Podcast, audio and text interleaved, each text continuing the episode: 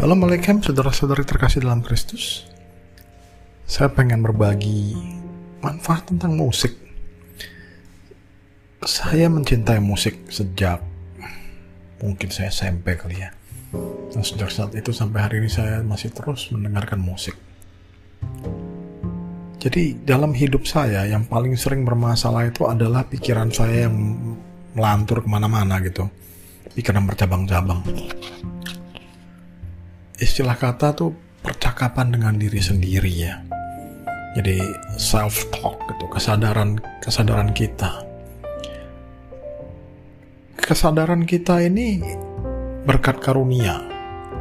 Karena kalau tidak, kita tidak bisa merencanakan sesuatu untuk masa depan. Ya kayak hewan gitu, hidup hanya untuk saat ini. Dan kesadaran ini juga yang memungkinkan kita untuk mempertanyakan kenapa kita ada di sini, kenapa kita diciptakan, apa tujuan hidup kita, ya, kenapa Tuhan melakukan ini atau itu untuk kita. Nah ini ini semua berakar dari kesadaran tadi itu. Yang jadi masalah itu kalau ya, suara-suara dalam pikiran kita ini terlalu banyak, overdosis. Jadi cuman apa ya? Banyak pikiran tapi nggak ada tujuan gitu ya. Jadi berisik gitu pikirannya. Ini juga yang menyebabkan orang jadi insomnia karena terlalu banyak pikiran yang tak terkontrol. Nah pikiran ini juga ada dua kutub ya yang paling umum. Satu optimis jadi merasa diri lebih hebat lebih baik dari kenyataan Ya, jadi ya, ini ini sebabnya kenapa banyak orang merasa gajinya nggak nggak cocok gitu, nggak pantas. Kenapa gaji saya kok rendah sekali gitu, padahal jago. Ini karena dia optimis gitu, jadi over value, menilai diri sendiri terlalu tinggi. Walaupun sebenarnya tidak sehebat itu. Nah, kalau suara pikiran ini terlalu tinggi, jadi masalah gitu kan? Karena ini menyebabkan uh, prediksi dan perkiraan yang melebihi dari kapasitas yang sesungguhnya. Karena itu kenapa Tuhan meminta kita untuk selalu rendah hati dan belajar gitu. Karena memang ada cenderungan kita tuh terlalu percaya diri gitu. Nah, lawannya adalah pikiran-pikiran negatif yang membuat kita oh, aku nggak layak, aku nggak pantas, ini itu segala yang yang sifatnya merendahkan diri sendiri. Nah ini akan membuat orang tersebut jadi depresi pada akhirnya. Ya contoh, kalau kita kebanyakan baca berita ya, pasti bikin stres. Karena terbencana di sana, bencana di sini. Kenyataannya ya belum tentu gitu, nggak seburuk itu juga. Ya kayak saya lihat gitu berita sekarang bencana di mana-mana.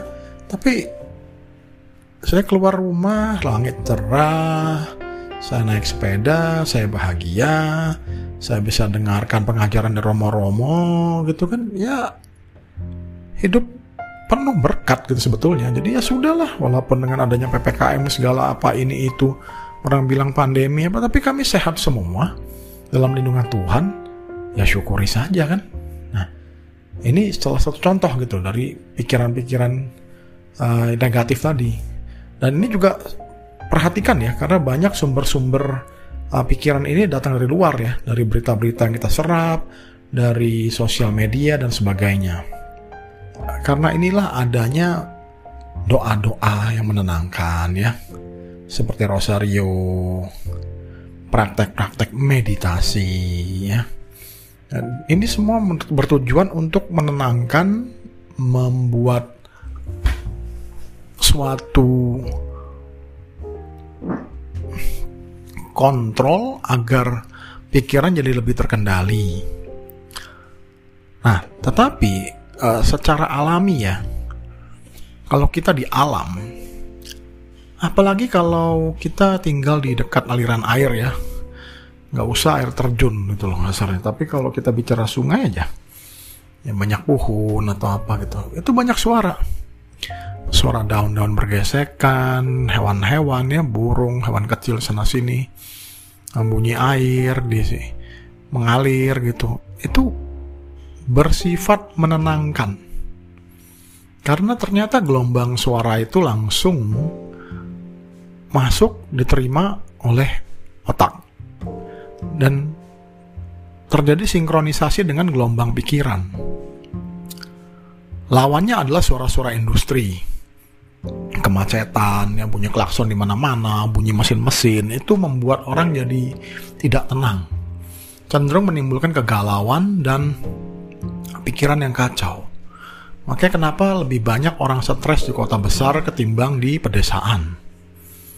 Nah, bagaimana dong kalau kita tinggalnya udah kebur di kota gitu ya, dan tidak bisa pindah ke desa yang kondisi ideal gitu. Nah, untuk menenangkan pikiran, musik terbukti efektif.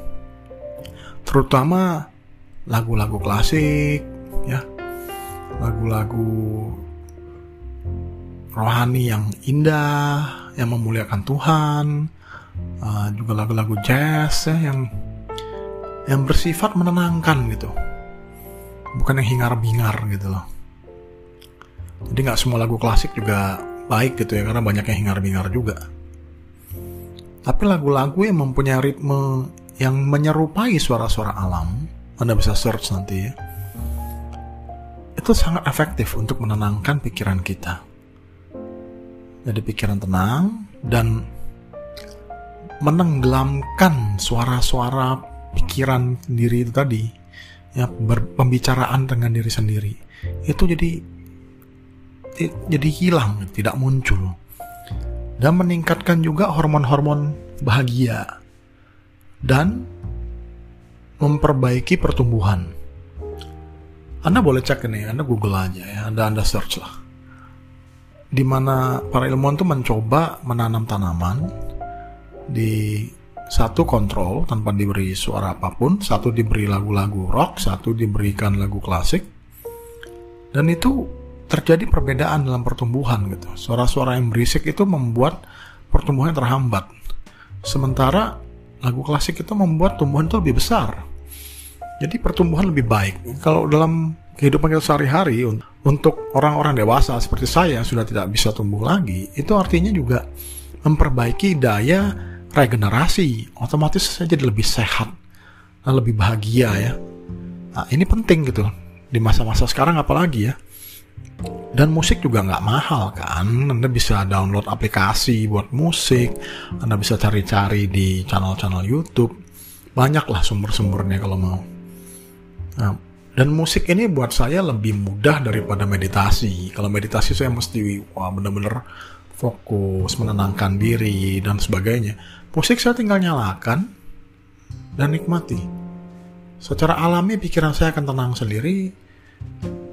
Suara-suara dalam pikiran saya akan lenyap dan saya mencapai suatu ketenangan.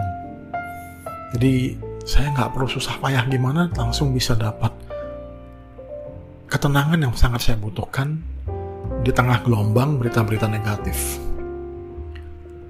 Nah, saya harap Anda semua juga cobalah ya, terapi sederhana ini dengan mendengarkan musik untuk memperbaiki kesehatan dan ketenangan hidup kita. Tuhan memberkati.